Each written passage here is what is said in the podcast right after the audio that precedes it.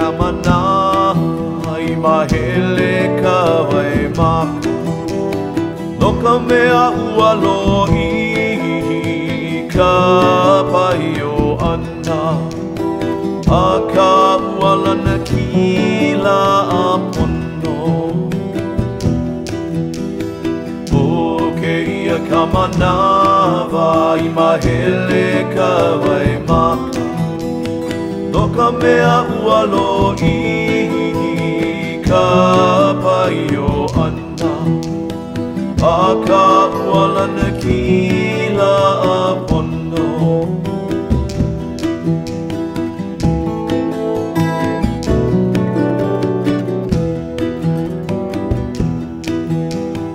Haina mai ka pua Ka poe o ke ia aina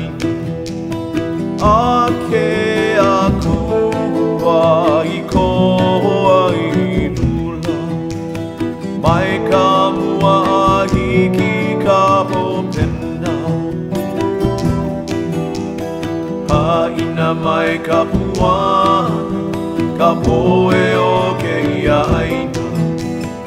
A ke aku wa i koho ai lula Mai ka mua a hiki ka hopena Mai ka mua a hiki ka hopena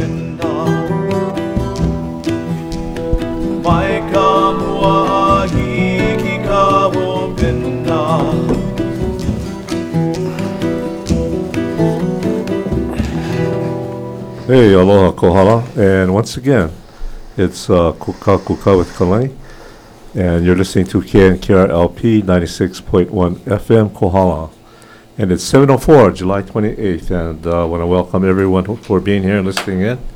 I want to give a special shout out to Ron. Um, I got to meet Ron. He's an avid listener of KNKR, but he tells me he especially likes to listen when Councilman Tim Richards is here. Hello, Tim. How are you doing? Aloha, Jeff. Thank you once again for the invitation. yeah. Uh, we'll be talking about getting an update on uh, what's happening in the uh, county. But before we do that, I got a couple of announcements that I'd like to share. Oh yeah, a- and again, you know, shout out to Ron. Thank you, Ron. I really appreciate uh, when listeners uh, stop me wherever I am and they say, "Hey, I really enjoy listening to your program." Not me so much, but the people that's on it. But anyway, um, I got these announcements. Uh, number one, uh, both regarding the pool, and this comes from uh, Gary Tokatlian. He's kind of like the uh, head man there. Uh, 50 years of uh, building pools, very highly skilled person. But he says, hey, you know what? We need a welder who knows how to weld stainless steel because what we what he has he has a cylinder trap. It's about a foot and a half tall by about six inches in uh, diameter, and that trap fits into this uh, eight-inch pipe, and the water flows through that trap, and you know catches any debris before it, the water moves on to the pump and filters. So, uh, number one, if there's any stainless steel welder guys out there, uh, we'd really appreciate that. It would help us to uh, get the pool uh, up and running. And then the second thing is the pump has been installed, uh, it's all hooked up, but we need a licensed electrician to wire the pool pump. Uh, the wires are there, everything's all set up. Just need somebody who's licensed to connect those wires to, you know, make sure that uh, it's done by someone who's licensed. So the two things. One is we need a stainless steel uh, welder, a guy who knows how to weld stainless steel to help us uh, uh, weld this uh, cylinder trap. And the second thing is any licensed electricians out there, they like to kokua their time in connecting the wires the, from the pump to the power source so that uh, old Gary here can uh, turn the pump on and get it running. Now, uh, we'd really appreciate if you could call Gary Tokatlian. Uh, his number is 808 494 4284. That's uh, 808 494 4284. And uh, we can get these two things up and running. And I would say, well, the next step is, uh, you know, turn the pool on and get the water flowing and, uh, you know, take it from there, see what else we got to do. But pretty much we're getting uh, very, very close to having the pool open. And thank you to all of you who uh, donated the money. And, you know, we had uh, July 4th and little kids out there fishing, and it was so neat. You know, these little kids would come up and they'd put a dollar in the donation jar. You know, hey, that was big time. You know, they were they're co- they're contributing to the effort, and that was really great. Really appreciate all of you who participated in supporting the uh, Kohala pool. Ah, uh, the third thing is, you know, uh, we have a uh, direct line here. And if you have any questions or concerns uh, you want to ask our councilman here, uh, you can call 808 884 5657. That's the uh, KNKR uh, phone. That's 808 884 5657. Yeah, well, I guess that's about it. so I know you got a lot to tell us, Jim. So I'm going to turn the time over to you. And uh, anyway, I know you, I be- you've been busy. Yeah, it's, Yeah. it's been kind of a run these last couple of weeks. Yeah. So what do you got for us today? Uh, just you know, Jeff, I was talking. You know how we always just talk story. And Yeah. We're never really sure exactly where the conversation is going to go, but I was thinking just back from a meeting on the mainland for the county, and it's called National Association of Counties, and uh, this is a collection of the counties in in our nation. We have three thousand and sixty nine counties, and that's spread across, of course, fifty states. And this is a gathering of the group of all the elected. Um, some places they call them commissioners, some places they call them councilmen. Uh, there's also uh, they call some of them judges, and it just depends which jurisdiction you're in. Jurisdiction you're in. Um, anyway, this gathering, of course, the the big topic they were talking about is going forward, coming out of the pandemic, and what we're going to do. And there's a lot of funding coming out of Washington D.C. when it comes to infrastructure, and we here in our county in our state we're really challenged for that infrastructure. So I got to thinking about that when we are going to have this conversation, and thinking about what kind of infrastructure are we looking for our county, and this is specific to our county. Maybe what we can do a little bit better. And so, Jeff, you and I started first talking about housing, Oh, right, right, right. uh, and then we talked about housing and the availability of housing and the need for housing. And there's estimates and numbers all over. And we've had some of these conversations for our housing needs on this island. Um, I've seen estimates anywhere from 10 to 15,000 units that we could use right now. And recently, I was at another meeting concerning affordable housing, uh, and we were talking about that. I didn't realize this, but back in the 80s, there was a surplus of housing in our state. In the 80s. In the 80s, we had they they were saying they had between I think it was like 20,000 units statewide. They couldn't get people to rent them or buy them. They, they stood empty. We had that much surplus. And here we are, you know, 40 years later, and we are needing, I think statewide they were talking about something like 25,000 units, 30,000 thousand units minimum. And so what happened? Well, it came down to the regulatory process that has delayed approvals and delayed the ability to build that housing. And I had a uh, meeting with actually two people very well aware of developing this affordable housing. And they said that has been the big problem. Now, we've talked about the financial side of affordable housing. And most of these numbers are pre pandemic. So, anybody listening to this, we Mm, probably right, have to right. tack on a little bit. But going into the pandemic, a $400,000 house was about $200,000 in infrastructure, meaning land, water, sewer, services, you know, electricity. so about things like that. 50%. Right? So our construction cost was only about two hundred thousand. Now I think you've seen in the um, the news that our median home prices now, I, I know for Oahu is over a million dollars, and Oahu, on Big Island I think we're probably I don't know seven hundred thousand, Yeah. eight hundred thousand, Yeah, something like yeah. that.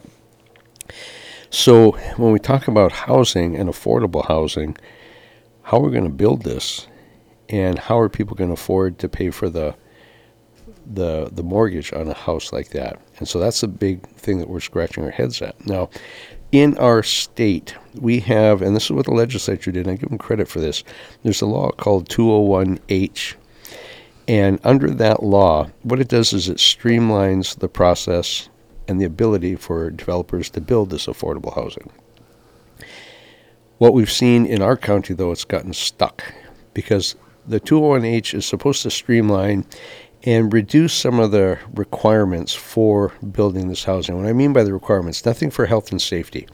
That is an untouchable. But we're talking about rather than streets and uh, sidewalks and gutters, we have paved roads with paths. You know, if you if you think in Waimea, Ala Ohia, you know, that goes down by Pukalani Stable and the Parker Ranch racetrack, Oh, right. right, more right, like right, that, yeah. which is actually for Big Island That's nice. that's nice. Yeah, rural. we're rural, and it makes sense. And personally, I prefer that. But that saves a lot of infrastructure money.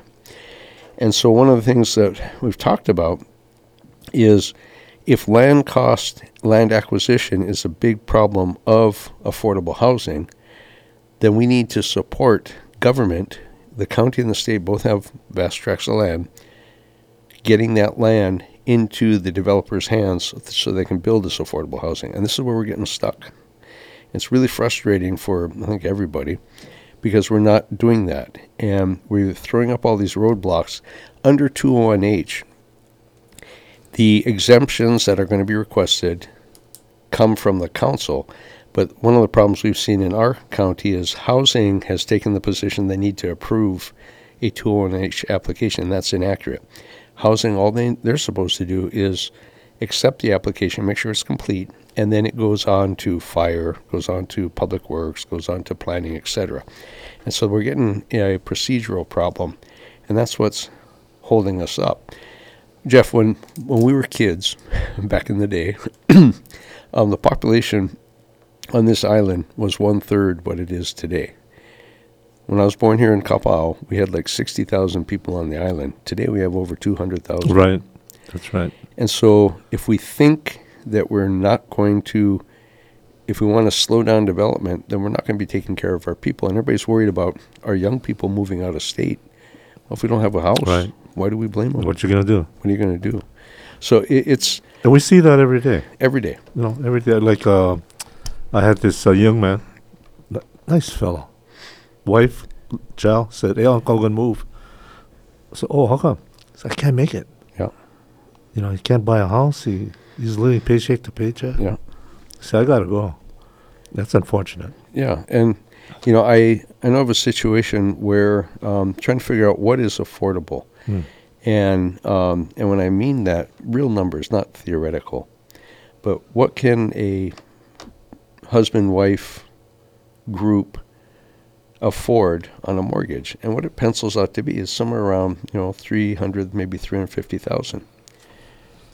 Isn't it uh, what the cost was for the second uh,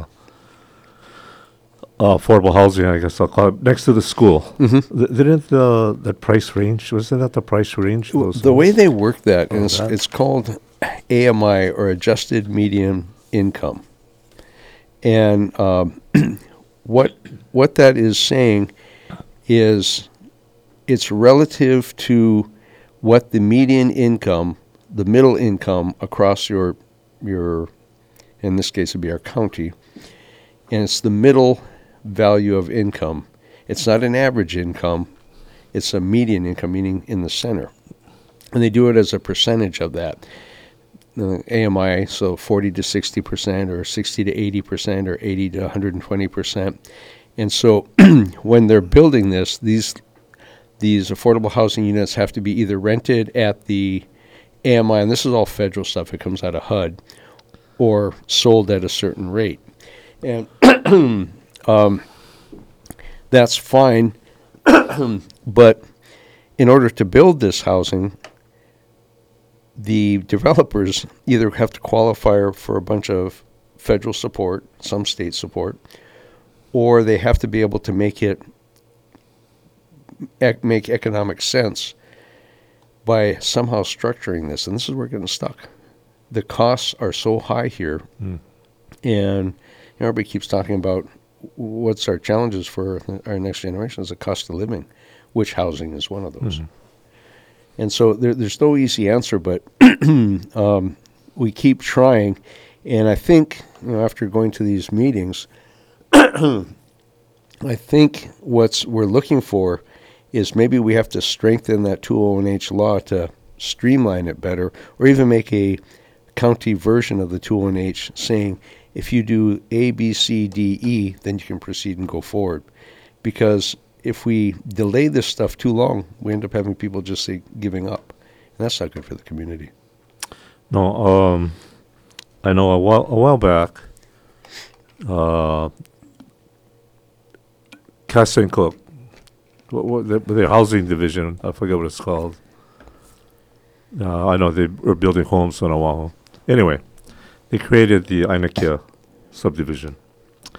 The lots were thirty thousand, and uh, they had like a lottery, you know, and to call the people could, you know, put their names in.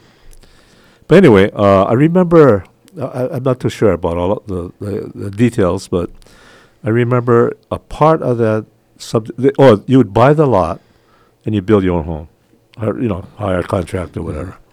the second phase, I think, they went and built. They had somebody, like uh, builders or somebody build them. Anyway, so this first phase, they had something like uh, 10 lots or so, maybe a, a dozen. And these were set aside for people that qualified, and they would build their own home. And they had to put in so many hours per week, and you know, X amount of hours. And mom and dad, uncle, auntie, cousins, neighbors, friends, whatever, could contribute to those hours and help this fellow build his home. And they hired one contractor and his job was to make sure that everything was going according to code. Now, you know, Kohala or any community, eh, he hit all kind of builders. Right. You know, they they've been pounding nails for all their lives. And and today, you know, uh, when I drive through the subdivision, the ho- homes are there. They're Mm-hmm. just as nice as any other home. And but I can just imagine the costs Mm-hmm.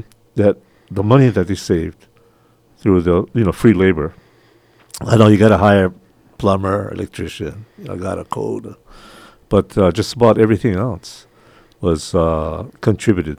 you know, you think that would lower costs quite a bit? Oh, absolutely. Um, what you're talking about is what they refer to as self-help. Yeah, yeah, yeah. Self help. And um, Habitat for Humanity is still right. operating and working, and it actually works quite well. but again, their funds are limited because they do that. They help subsidize the cost of the land, and they have some sort of metric that allows people to either apply or I don't know if it's a lottery or whatever the case may be, but and that does work. But once again, what we're doing is we're subsidizing the cost of the land and the self help. And uh, also, I know the rules work. I think they build like maybe 10 homes at once, and you start on home one, but the people who have home one cannot move in until Yeah, home right, 10 right, is powered. Right, right. Yeah, and they have to, and that's a good way to manage it because, you know, okay, my house is powered, so I'm not going to show up. I'm done. yeah, but they say no, you cannot move in That's until right, house that's right, I 10 is powered. that, yeah. And that actually does work. And um, the guy who's in charge of that, a guy named Patrick Hurney, um, they've done a really good job, but their their funding is limited, so it's not like they can do hundreds Uh-huh. of units.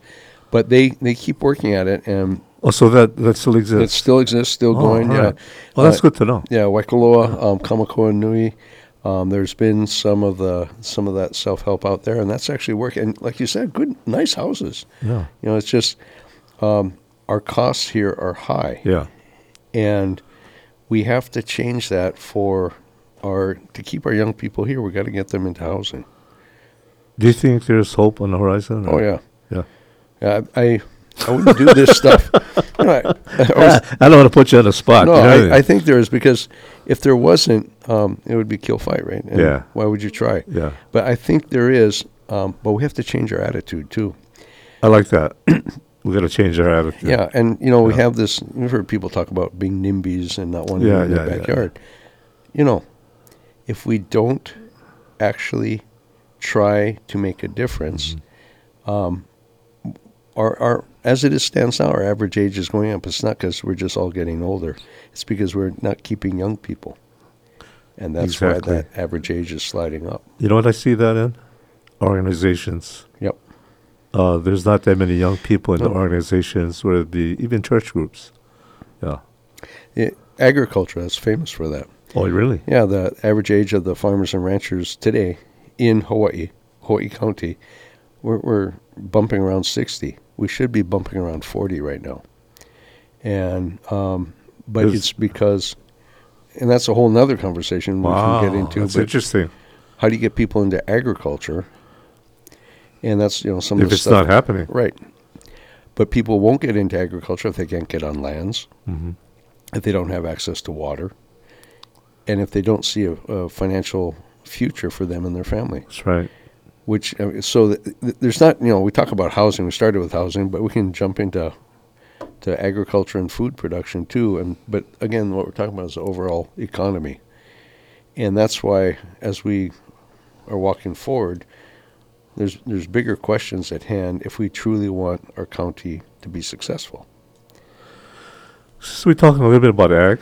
Yeah. You know, I, I was just uh, surfing the internet. hmm Oh, you get these alerts on your phone, yeah? Mhm. I got this alert. So I, I clicked on it. I was like, what is this? And there was uh, Mayor Victorino. You probably know this. And he's introducing uh, his his county director because they created an agri- ag department hmm for the county. And I thought, well, you got a state ag department, right? Right. And he, but he's he's talking. He's creating a county ag department, and says they're going to do two things: advocacy for the farm, uh, farmer, and uh, grants. They're going to go after grants. Uh, what's your thoughts on that? I, I don't really understand too much about it. First of all, we have a Department of Agriculture statewide. Right. The problem is, I don't think we as a state give enough credit to agriculture. And you know me, um, Jeff, I agriculture is near and dear to my heart. And Oh, yeah. I want, and I talk about the economy of agriculture, meaning we raise whatever it is, and it doesn't matter whether it's, you know, mushrooms or flowers or cucumbers or cabbage. It doesn't matter because agriculture is agriculture. But what we don't do is we don't give it the support I believe that we need to do it. So, you know, I was looking into agriculture and our state budget is somewhere around 16 and a half. This is for the state government.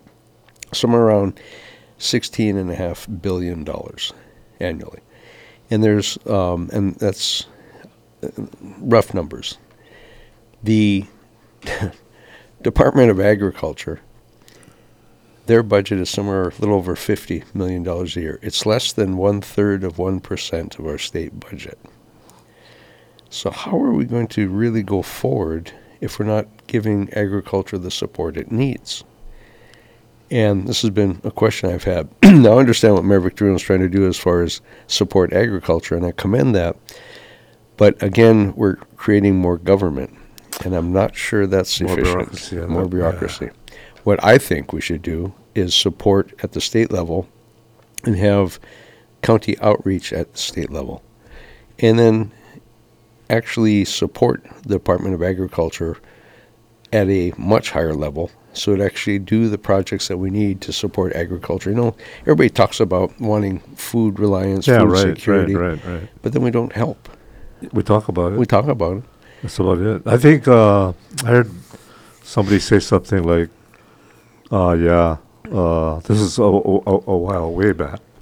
They said, "Yeah, during the election cycle, we talk about it, and everybody's all jazzed a- about it. It's a priority." And then after the election, oh, we forget about it. Uh, and that, that's, I.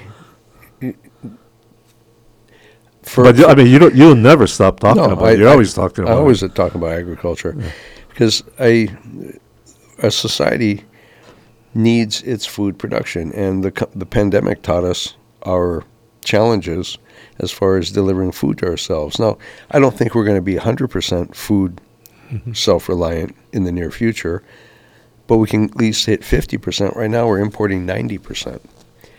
And I, I'm, you know me, Jeff. I'm always talking numbers national average numbers of food consumption, and this is stuff that you actually put on the kitchen table before you start cooking, Uh-huh. not actually what you're consuming, but on average, it's somewhere around five pounds per person per day, and that includes, you know, you're trimming off of the, well, you know, you, you take Oh, your that's pretty cool. You got it down to yeah, pounds.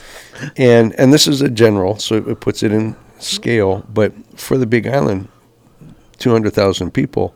Whoa, five yeah. pounds. We're talking a million pounds of food a day. a day. And I help you know people say that's a thousand farmers producing a thousand pounds of food every day. So, you That's know, an interesting way to, uh, you know, puts it in scale. Yeah, yeah. it's that's a lot. Yeah, it's a lot. And so when you start playing with numbers and looking what we need to do to actually support ourselves, this is where we start really having to figure out how we're going to do it going forward. I told you I was at that meeting in um, on the mainland, and we were talking about agriculture. We are talking about water in the Colorado River and what the Colorado River is doing as far as that water resource to help agriculture, and especially for California, because that's a huge ag state. And I, um, and what the impacts of that western region drought is doing on the potential for food production going forward. And people are trying to make decisions on how we're going to manage this resource because the estimates they gave, according to what they were giving us, they made the, all these estimates and promises on the best of the best of the best years. And you don't plan when everything's the best. You plan when it's at, at you know, at very least moderate. So they're running into trouble because they've over allocated water Oh. they're allocating water that really doesn't exist. And so now they're having to go back and trying to figure out what to do with that. Big Island, we're different. We actually have quite a bit of water resource here. What we have to do is collectively get together and help each other out to manage that resource. And that's you know part of the conversations we're going on here in Kohala. We're talking about the water. We're Right, talking right. about I've, I've seen articles yeah, about the Kohala ditch. And it's more than just a ditch. It's actually stewarding the whole resource because there's many resources that we can collectively put together I wonder if you could just, uh, you know, we're going to take a break. And when I come back, I just want to take maybe a couple minutes. Somebody, Sure. because we were talking about, somebody was ask, asking me about access. And, uh, you know, we got into the same with Castle and Cooke uh, lawsuit and all that. But the state also entered into that same lawsuit. But it was, yeah, Hmm. it was regarding the ditch. And they were uh, contending with Castle and Cooke uh, over the ditch. And I remember the state attorney saying, Oh, you may own the ditch, but you don't own the water in the ditch. I didn't really understand. That was at Mike Juliana. You know, we were involved with something else. But later on, when we come back, I wonder if you can just talk real briefly Let's talk about that. about the history of the ditch, because uh, these people asked me about it. I don't really know. You know, I know a little bit, but not that much. And We'll be right back.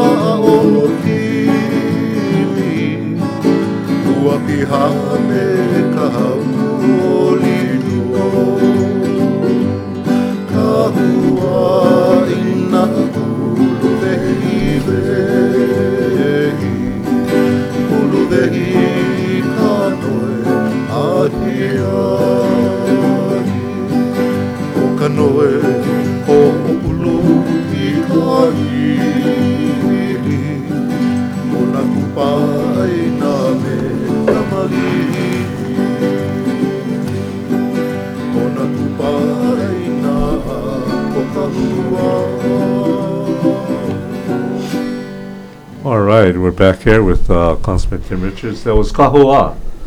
Uh, from where? For real. yeah, yeah, for real. but anyway, uh, yeah. Before we left, we were briefly touched upon the uh, Kohala Ditch. Yeah. And if you could just give us a real short, brief history. Uh, the the ditch, edition, you know, to me, it's kind of a barometer lifeline of Kohala. I know every time I've come down the hill, and you come down Hawi Hill or over at Kinnersley, as you drive over the ditch, always look into it, just make sure water's flowing. And maybe that's just me from small kid days doing that, whatever. It always made me feel a certain level of comfort. But the ditch obviously was put in back plantation days, and I think the completion date was somewhere around 1910. I'm forgetting my dates exactly. Um, I think it was about 10, it may have been a little bit after that. Um, so the ditch has been around for 100 years. And as it was explained to me, initially it was engineered to handle up to 75 million gallons of water a day, which is a huge amount That's of a lot. water. It's and that's taking probably as much as it could out of the valleys. Since uh, the, I think probably an average production for that ditch throughout the years was probably around 35 million gallons a day, something like that. Since the closing of the plantation back in the early 70s, and the ditch continued to run, we've used it for a lot of different things. Um, the production of that, I'm sure, dropped lower than that. Uh, and recently, in the last 10 or 15 years, was probably somewhere between 5 and 10 million gallons a, a day coming through the ditch. And the reason for that is because the maintenance of all the access points was let go, meaning some were maintained, but not everything, because again, the volume was not needed, so people were not maintaining it like they were in the past. It is a exceedingly valuable resource for Kohala as a whole, and you know when we talk about water, we got to talk about the use of water and, the, and truly the management and stewardship of water. And what does that allow us to do? It starts way inside, um, actually back in Honokane Nui, and comes out through Pololu and then into the lands from Pololu all the way out to uh, Kokoiki. And we have a rain shadow band that starts probably with 100 plus inches a year on the lands near Pololu all the way out to Kokoiki, which is probably 15 inches, something like that. And back plantation days, you can think about what um, they were trying to accomplish by probably 25,000 acres, maybe 30,000 acres under cultivation, and trying to get consistent growth by using a lot of water. Mm-hmm. Coming forward, as we have more diversified agriculture in the district, that ditch can play a key component into this. And, you know, Jeff, you and I talk about all these things. We talked about housing, we're talking about food, we talk about water, which plays back into agriculture, which plays back into food. And so, so all this stuff is tied together. I've long talked about that economy of agriculture. And in order to produce what we're talking about, you know, we talked about this island needing about a million pounds of food a day. Right, right. In agriculture, and, and again, we have to talk rough numbers any acre of land annually will, can for crops will produce anywhere from five to twenty thousand pounds, depending on the crop, of food a year. So when we start scripting out, you know, we can take a number. We can take five thousand, be conservative, ten thousand mm mm-hmm. pounds. Um, but if you have a thousand acres at ten thousand pounds per acre, you know, it's ten million pounds of food. So a thousand acres at 10,000 pounds gives us 10 million pounds of food. Okay, that's enough for 10 days for the Big Island. So that starts putting it into scale of what we're going to have to do if we want to be food self reliant. And of course, we won't be consistent unless we have consistent moisture, which comes down to irrigation, which again gets back to a water source like the Kohala ditch. Now, we've been having meetings here in Kohala and looking, seeking the way forward with water for everybody because this is a water resource, and water in the state of Hawaii is a public trust. This belongs to everybody. And so managing that trust for the benefit of everybody. How do we do that going forward? And as I mentioned, you know, at the start of this conversation, there's infrastructure money coming out of Washington D.C. that we are trying to tap into to help build the infrastructure cost for agriculture so we collectively can all do better. Meaning, we will have more people being able to get into agriculture and stay in agriculture for a lifestyle, for a profession, and because you know part of our society needs that. The thing is, it's more than just the water. We have to have the land access and all that. And so, like I said, Jeff, we're never sure where these conversations are going to yeah. go when we start mm-hmm. But all of this stuff is tied together. Yeah, they're all connected. Yeah, and we talk about housing. One of the problems we have with housing and agriculture is some of our state leases don't allow people to live on the land, only farm it. But then we have a, a ag security issue that if they're not living on their land, they lose part of their crop. So yeah. We have to change that's the quite a problem too. Yeah, and it is especially Puna side. And there's Yeah. been some interesting technology to help us, but there's not everything has many facets that we have to think about. So anyway, that's the Kohala ditch. Yeah, but yeah. do you, but I don't, I don't, do you foresee that coming into play? The ditch itself, yes. That, oh yeah, I do, I do. I think oh. we can get it done because one of the the holdups in the past was there wasn't a structure that would allow public money to be used to fix the ditch. There is a structure that was put in place about three years ago, three plus years ago now, a, a, true water cooperative that allows um, public monies to be used to go forward that. The question is how we're going to manage that, and that's these conversations we're having right now to get water back in the ditch and um, have the structure in a true federally recognized type of water cooperative where funding can come into that and help support that infrastructure. That's fantastic. I mean, to, uh, to reestablish that, that resource, Right. you know, it's like, wow. And you know, people have raised a concern. Well, you know, what about? Are you going to take all the flow out of the rivers and streams? And absolutely not. Ditch doesn't take water from the, the streams, huh? It used to, Yeah. and it used to, like I said, it used to be all encompassing. But you know, there's no reason to. It can take a small part, um, but we're not talking about taking everything. We're talking about taking some, and then keeping some for the environment. You know, for the the stream uh, and the I mean, wa- is this historically, this was part of the ditch? Um, yeah, yeah, they're they're historically part of the ditch. The ditch, you know, back in the old days, they took as much water as they could Oh, yeah, wring out from everything. yeah. But now we've learned a lot, and we were sensitive. And I've seen some of the um, the diversion dams. No exaggeration; these dams are maybe a foot tall. We're not talking about taking a, all Oh, of it. yeah, okay. you know? I remember There's a lot of of that, stuff that goes over it, and so. Right. But we have to be mindful when we plan for the future and, and having the conversations with everybody so there's an understanding of what we try to do collectively for the benefit of everyone. Because again, public trust. There is water that we share. I always st- when we're talking about this, I always start with, okay, nobody get territorial. There's plenty to share, but we have to figure out how we're going to do it so it rec- recognizes everybody's needs. Interesting. Yeah, you know, um, Mayor Roth had a sustainability workshop, and his guest, his uh, keynote speaker was Nainoa Thompson. And I thought, yeah, I want to listen to this guy. And Nainoa talked about his good friend. I, I think his name was Lacy Veach. He was an astronaut, Hawaii astronaut, uh, Puno grad boy. And uh, he and Nainoa became very good friends. In fact, I think on his last journey in the stars, uh, Lacy uh, took a Hawaiian adze with him. And as this adze is floating, yeah, it, through the window, there's the big island. Wow. And he takes a picture of the adze floating, and in the back is the big island.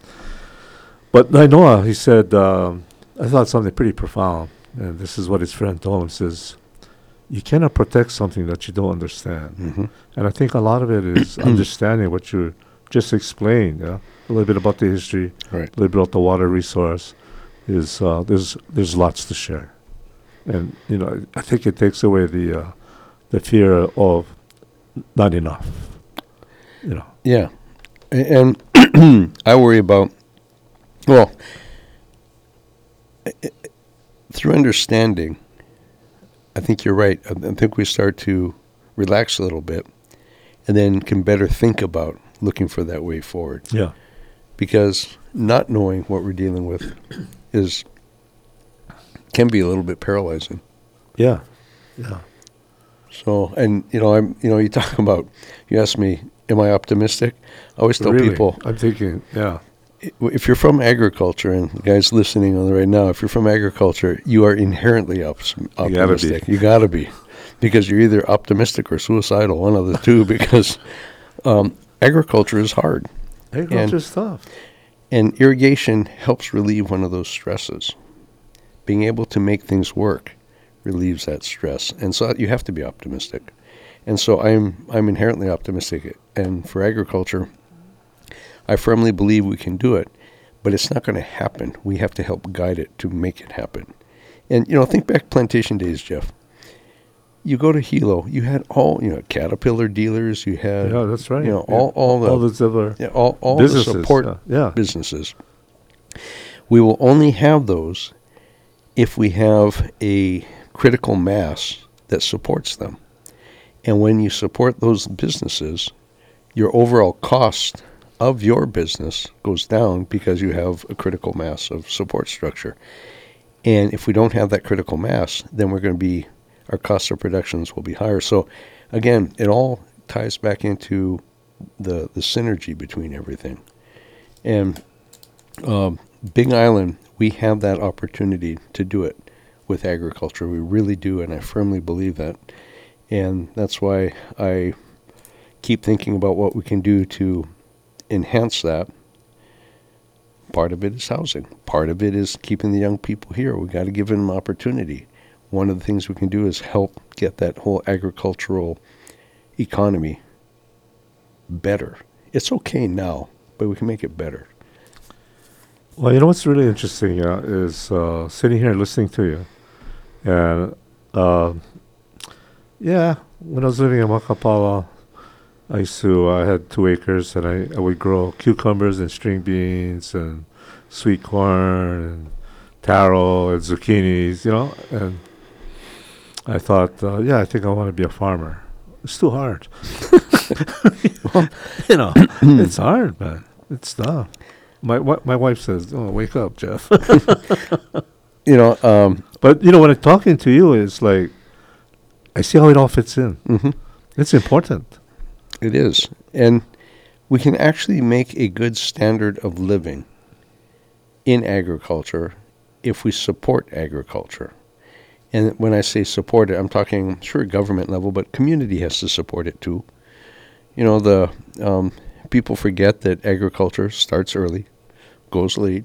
Sometimes there's noise, sometimes there's dust, sometimes there's odors, but that's agriculture.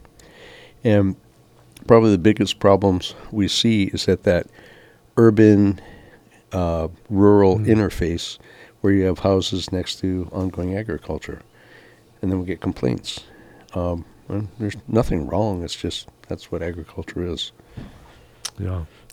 Wow. Well, thank you for that uh, little bit of history of the uh, Kohala Ditch. Yeah. Because I know there's people listening, and I, I told them I'd ask you that question. Yeah it, it's um, and it's a it's a great resource and i think we can do even a better job managing that and maybe we don't do it the way we used to rather than having an open ditch which is inefficient Mm-hmm. we have a, a pipeline, which is way more efficient. And I don't know, I know it's been calculated, but how many gallons of water seeped out Through the ditch. through the ditch? So if we put it in a, you know, I don't know, 24 inch or 30 inch pipeline, the efficiency goes way up. The num- amount of water that we would need to deliver that, however many gallons we decide on the other end, goes way down because we don't have that loss throughout the whole Yeah, ditch. yeah. So, you know, you put technology into it. Wh- Where would the water come from? Um, you mean for the ditch? Yeah. I, w- I would think um, it would come from, again, the valleys, Would, Honokane. would come from inside the valleys. Yeah, uh, but not entirely. It may come up from because there are other resources along the way. And part of the conversation we had at a public meeting tonight was talking about looking at this as a uh, a system, not as a single source, but as a system where we have, you know, some water tunnels here, maybe a well here. We all we all contribute into managing the system as a whole, so everybody can benefit from that system. And then we start building the capacity of what we're producing and then you know you attract more farmers younger age that can produce something make a good standard of living create that economy. A lot of things could happen. Um, I remember, I don't know, a year ago or so, uh, they got a $2 million grant to do a water study in Kohala.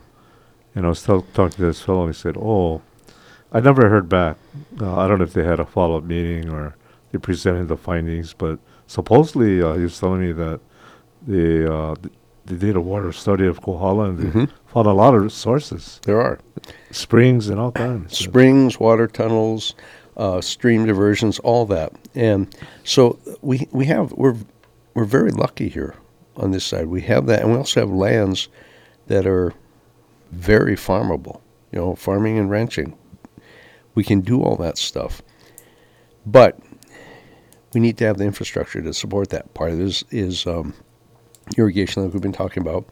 But we also have to be able to get those commodities to the market. Right. And so that comes down to transportation. Remember when Cliff Tsuji was in Yeah, the house? Yeah, he was Hilo representative. Yeah. Hilo. And he worked really hard to get that shipping infrastructure at the ports, both seaports and airports, to have, you know, whatever it would be, a, a warehouse so people bringing in their tomatoes or flowers or whatever, there's some place to put them out of the hot sun before they go on to the transportation. And again, this is something that we need to be supportive as a community so we can do that. Biosecurity, all that com- comes through these facilities. But if we do that, then I really think we can ignite Big Island going forward. Oh, interesting. Years, years ago, my brother, my oldest brother, um, I think it was his classmate or something, had moved to uh, Kona. And this guy had planted uh, Sharwil avocados. Mhm. I mean, lots of them. And they were trying to break into the mainland market, which, you know, of course, the California growers were resisting that. But the product was so good that the people, because of the, the size of the Sharwil, it made it affordable. Yep. You know, Well, whatever happened, I, I It worked. huh? It worked. the the project and the county supported this. Yeah, I remember. Yeah, And the net return back to the Hawaii avocado farmer was the net return now was twice what they were getting by just Yeah. selling here. But it was seasonal, meaning that had to happen uh, yeah, before okay. Mexico and Southern California came online. So there's a window of something like three or four months where they made choke money. So why don't we expand on that? Yeah. Why don't we increase the number of avocado farmers? We've been expanding. We've got a real good Ulu cooperative on this island. Why don't we expand more? You know, you know, we talked. We started this conversation a little bit by talking about Maui and their Department of Agriculture Right. this stuff is coming under our county research and development r&d and um, there is a guy there glenn sako that has helped facilitate that that was a proof of concept proof of capability it worked okay so now what do we need to do we need to take the next step we need to expand on that and for me this is where the department of agriculture the state department of ag should be coming in and helping us bolster that up our economy in our state is about $95 billion plus minus. You know, again, not exactly sure how to read that through the pandemic, but of that, approaching 1%, which is um, somewhere probably around 800 million, is agriculture. And so let's capitalize on this. Let's do something because if we can export that, that is money coming into our economy that oh, is Oh, yeah. fresh, you know. Yeah. And so these are things that we can do, but it's going to take investment, and we're going to need. In the way things set up, to me, this is where government should step in, help support, get things up and running, and then back out of it. So and let it Like you say, create the infrastructure Yeah. and the support Yep. and all of that. Yeah. Yeah, you know, then, uh, well, when I think back to this guy, you know, like years ago, and now you're telling me, uh, uh, that was his kind of like his dream of being able to sell the product on the mainland, especially in California, where there's a huge demand for it. Huge. Yeah. There's I got a friend in Hilo. I mean, it makes like me almost think like, oh, maybe I should, you know, get into the avocado business. well, but it's all serious and kind, Jeff. What if we had five or ten farmers out here in Kohala? yeah. The stuff grows like crazy over here. I mean, you know, it's almost like a weed sometimes. Why not? Oh, or even Ulu. Yeah. Yeah. Why not? Yeah. Why not? Yeah. Eric Tanouye, Greenpoint Nursery, is a friend of mine in Hilo side. They export cut flowers. They do very well. Why don't we expand that? You know, and one of the things that um, they're running into is they're starting to see the end of some of these leases that, that they've had for 50 years. Why isn't our state clamoring to renew them to keep these guys going Yeah, keep them in expand it? business. No, they're saying, well, you know, maybe we should, you know, terminate your lease and let someone else try. I, that, that impacts your economy. Why would we do that? I, uh, as a veteran, they were doing this uh, small business association workshops that I went to. Take advantage of free. Mm-hmm. And their guest speaker was this uh, couple that lived in Puna. And what they, they did was they grew queen bees. and they were voted, you know, the number one small business uh, of the year. And these guys, and, you know, I mean, they're growing queen bees, you know. You know how big an industry that is on this island? Uh, no. Forty million dollars a year. We are the number one queen breeders in the world. Wow. I guess th- I, I- at that time, you know, they introduced them and they presented their, Yeah. their thing, but I don't remember numbers. But yeah, that's what they grew was queen queen bees. We are the number one export. We're Wow. the number one producer of queen bees because we have the right climate, and relatively speaking, from a biosecurity standpoint, we're quite clean.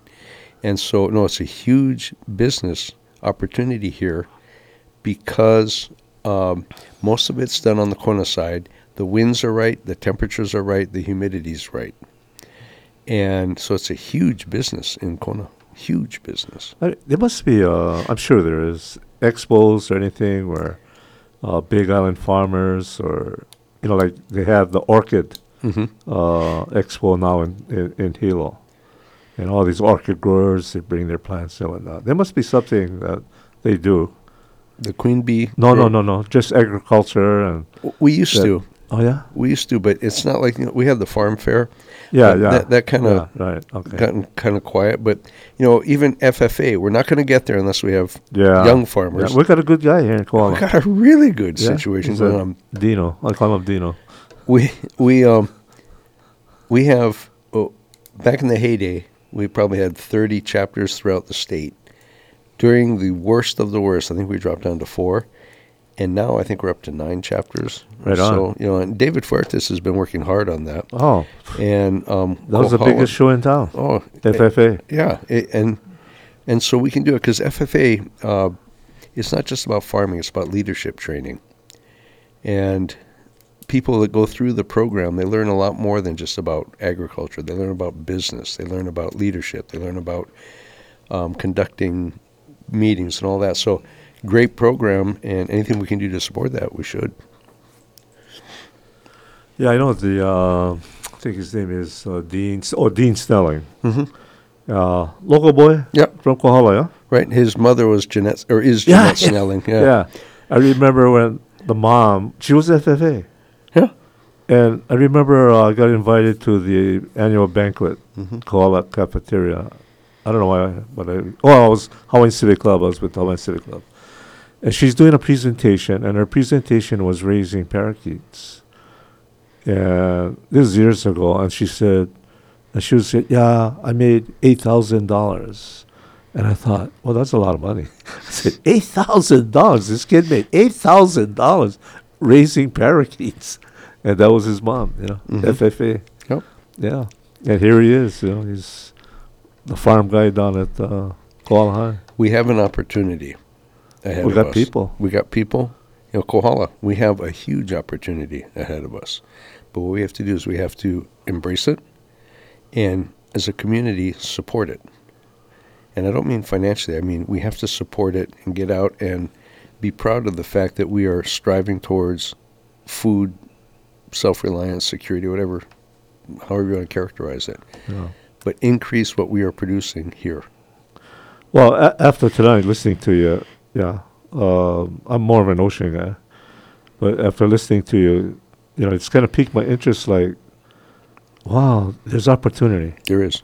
You know, we have the land, we have the water, we have the resources. Just somehow we're gonna just put everything together. We have the people too. Yeah. we have the people that have the interest in it as well. Yeah. And so what we have to do is be sure we set the stage so people can get into it, learn it, appreciate it, and then want to do it. Right on, Tim. Uh, anything else you want to talk about, or we just we got like a few seconds left? I just well, we talk about everything. You know, we we talked about agriculture, we talk about all that. Maybe another time we talk about energy because this island has a real potential that, for that, that'd be a great topic. economy yeah, of energy. energy. Yeah. Yeah, I know that's a big, huge topic. Yeah. Yeah, especially going forward in the future. Oh yeah, and we we talk about all the concerns for fossil fuel and the impacts on the environment, and I I get it, I agree. But we're here because of the fossil fuel, not in spite of it. So as we transition away, we just need to plan to transition to better things. So well, let's talk about that next time. Okay, well, thank you very much for uh, dropping in. Always appreciate it. Always good fun, Jeff. Yeah, and uh, you know, I'm thankful to Amy. She uh, always keeps me, uh, Jeff. You know, Tim's coming on this date, Yep. so you know, be prepared. And I go, oh yeah, that's right. you know, and so I guess she keeps your calendar, and Yep. she's looks like she's keeping my calendar. Yeah. Yeah. And, and we can't have a we can't have a radio talk show without saying Amy at least once. Oh, right? that's right. Yeah, yeah, yeah, yeah. Well, aloha, Amy. And anyway, Tim, I want you to uh, thank you for being here and sharing all this uh, wonderful history and information. And uh, Kohala, we'll see you next Thursday, same time, same place, uh, on the Kuka Ku- Kuka Kuka with Kalani. And aloha and be safe and malama pono. Aloha, everyone. Thank you.